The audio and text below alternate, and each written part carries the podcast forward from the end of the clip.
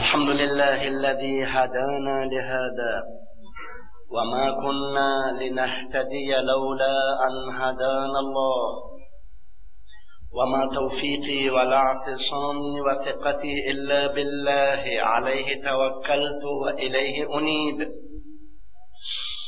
أحمد الله سبحانه وتعالى وأشكره وأستغفر الله العظيم من كل ذنب وأتوب إليه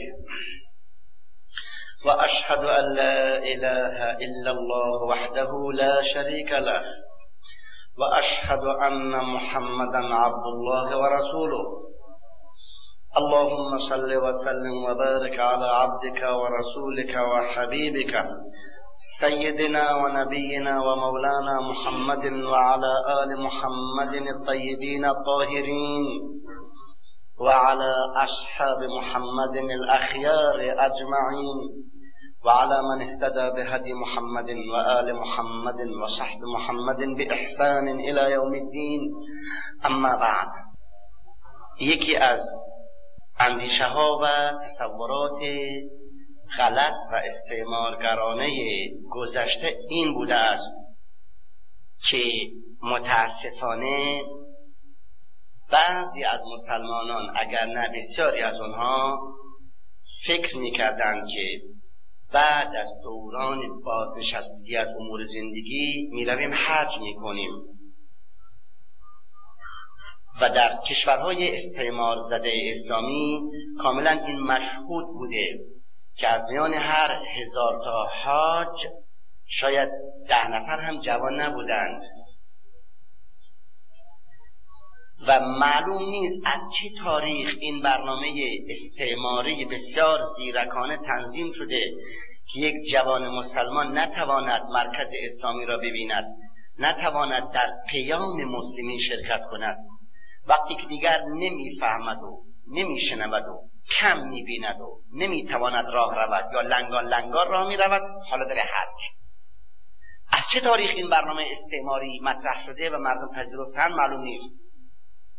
اون چه ما میدانیم این است که اندیشه های استعماری به صورت های مختلف در قرون متوالی بر جامعه اسلامی تحمیل شده. حالا این بحث مورد آن نیست که ما بتوانیم اندیشه های عجیب و بسیار ماکرانه استعمارگران در جوامع اسلامی که جا داده‌اند، احیانا در مغز و خون و رگ مسلمانان جا داده‌اند، بررسی کنیم و توضیح بدهیم. اما خوشبختانه ما در آغاز قرنی قرار داریم که به موجب یک حدیثی که در کلیه سنن از رسول اکرم صلی الله علیه و آله ثابت شده است، آینده درخشانی در پیش داریم به امید خداوند به حول الله و قوته. بعد نیست اشاره به این حدیث داشته باشم قبل از موضوع بحثم.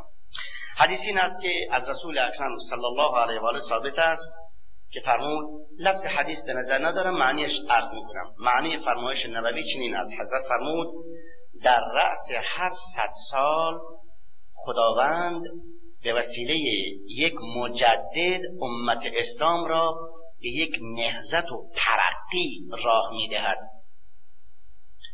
کلیه فرق اسلامی به ویژه اهل سنت این احادیثی مربوط به این موضوع را قبول دارند.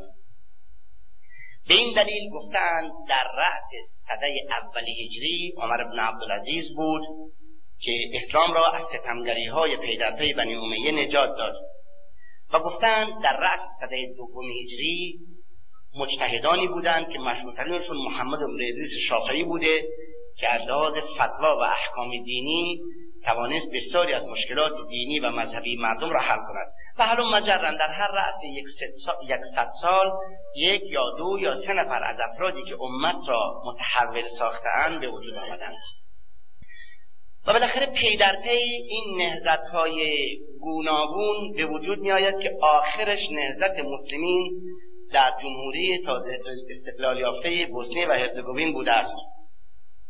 شکی نیست که هر نهضتی متقابلا دشمن هم نهضت می‌کند.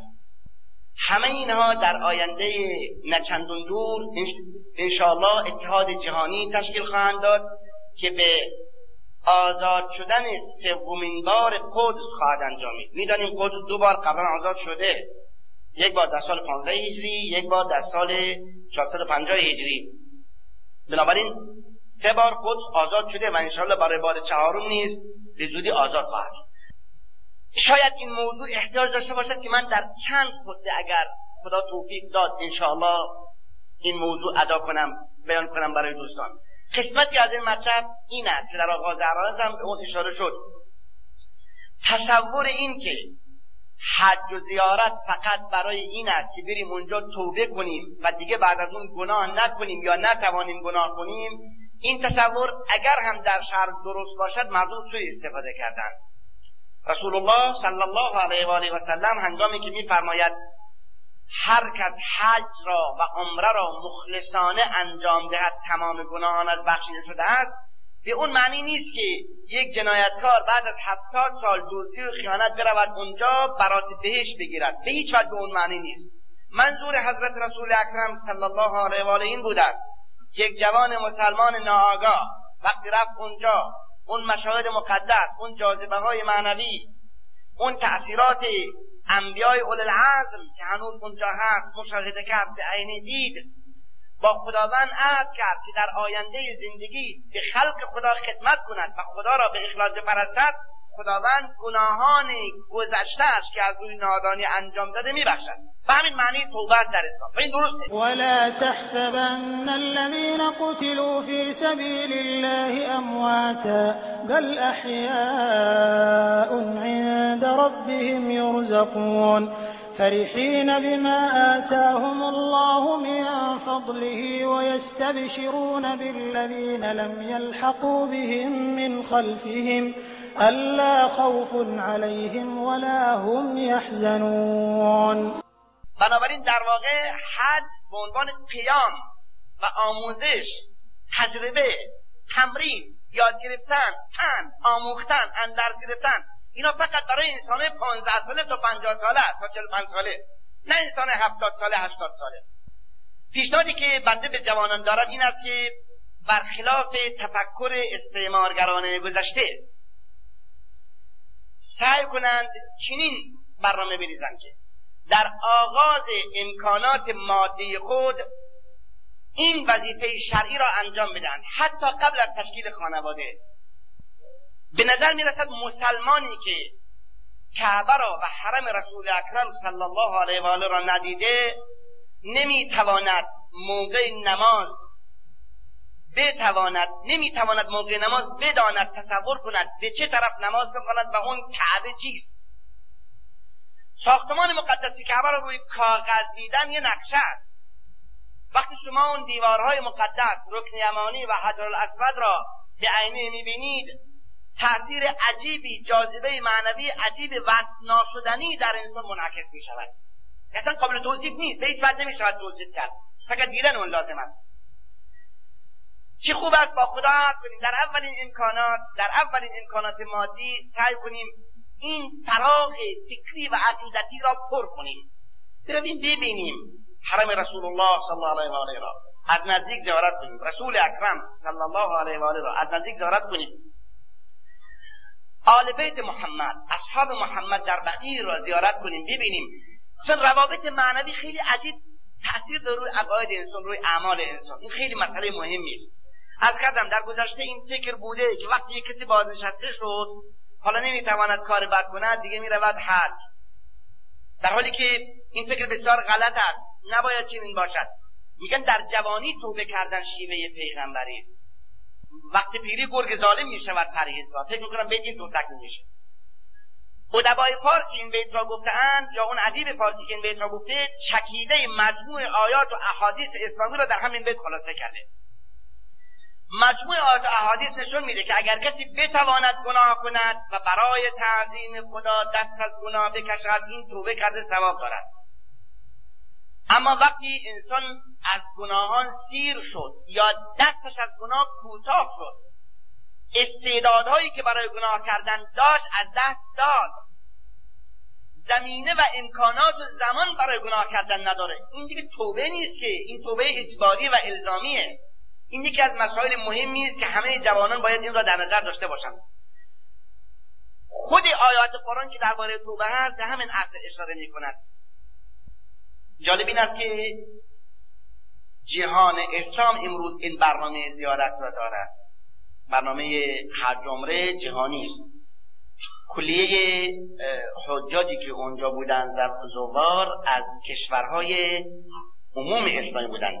تنها حاج و زائر عربستان، حجاز کم دیده می شدند. مصری ها، الجزایری ها زیاد بودند. ترک و ایرانی خیلی زیاد بود. جالب این است که وقتی انسان مسلمان است که کلیه امکاناتی که در اختیار دارد برای پیروزی حق، برای پیشرفت تعلیم احکام دین، اول برای خود بعد برای اطرافیان و دیگران خود به کار ببرد، در این صورت مسلمان است. تنها مسلمانی آن نیست که انسان خودش تک وظایف را انجام دهد و فکر دیگران نباشد. درست برعکس. حدیثی هست این را به صورت یک شعار انقلابی بارها شنیده ایم به زبان فارسی ها شنیده می شود. اگر مسلمانی بشنود که یک مسلمانی در انتهای شرق و غرب بگوید یا للمسلمین و بتواند به داد او برسد و به دادش نرسد، نزد خداوند مظلوم خواهد بود. حدیثی به این معنی داریم. یعنی امت اسلامی امت واحده است. نه این است که شما تک زندگی کنید. خیر، قرار است ما به عنوان یک عضو واحد در کره زمین عمل کنیم. اول خود، بعد بستگان خود، بعد اطرافیان غیر از بستگان، بعد مردم شهر و بالاخره مردم استان خود و بالاخره مردم کشور خود و بالاخره امت واحده، امت 1,000 میلیونی. اگر اینطور عمل کنیم مسلمان هستیم. قال رسول الله صلی الله علیه و سلم: من قال هلك الناس فهو اهلكهم، او قال علیه الصلاه و السلام فهو اهلكهم. حضرت فرمود کسی که با بی تفاوتی بگوید مردم مسلمان هلاک شده اند، خودش اول هلاک شده. قرار است برای دادرسی به مسلمین، به داد مسلمین رسیدن، حد اکثر اقدام بکنیم. نه اینکه بی تفاوتانه موقف تماشاگر داشته باشیم و بگوییم مسلمانان گرفتارند یا فلان و چنانند. همه این مسائل اول اون مقدمه اون این است که ما وحدت را، اتحاد را از طواف کعبه شروع کنیم. خود حالت احرام، یک نواق بودن لباسها، برگشتن به همون عهد اول، لباس حضرت ابراهیم خلیل الله علیه السلام، لباس حضرت رسول اکرم صلی الله علیه و آله در احرام پوشیدن، خود اون یک صفا و معنوی عجیبی دارد که قابل توصیف نیست. امیدوارم خداوند به همه توفیق دهد که بتوانیم در خط واقعی اسلام و مسلمین حرکت کنیم و خداوند همه را به لطف و کرمش سالم و زنده نگه دارد تا پیروزی جهانی اسلام را کاملا مشاهده کنیم.